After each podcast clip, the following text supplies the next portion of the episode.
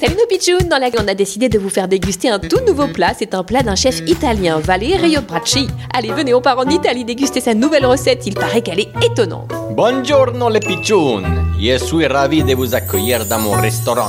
Bonjour Valerio, il paraît que vous êtes un chef cuisinier exceptionnel et que votre dernière recette fait un malheur. Ah, vous venez pour la nouvelle recette Mais si, quelle bonne idée Asseyez-vous et m'occupe de vous. Chouette alors, en plus j'ai super faim, j'ai hâte de découvrir ce plat dont tout le monde parle.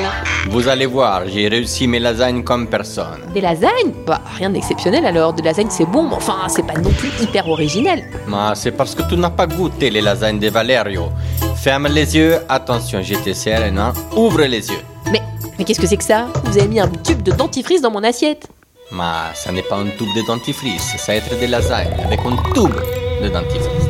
La brosse à dents, elle est en fait en pasta, en pâte. Le dentifrice, c'est la sauce béchamel et bolognaise.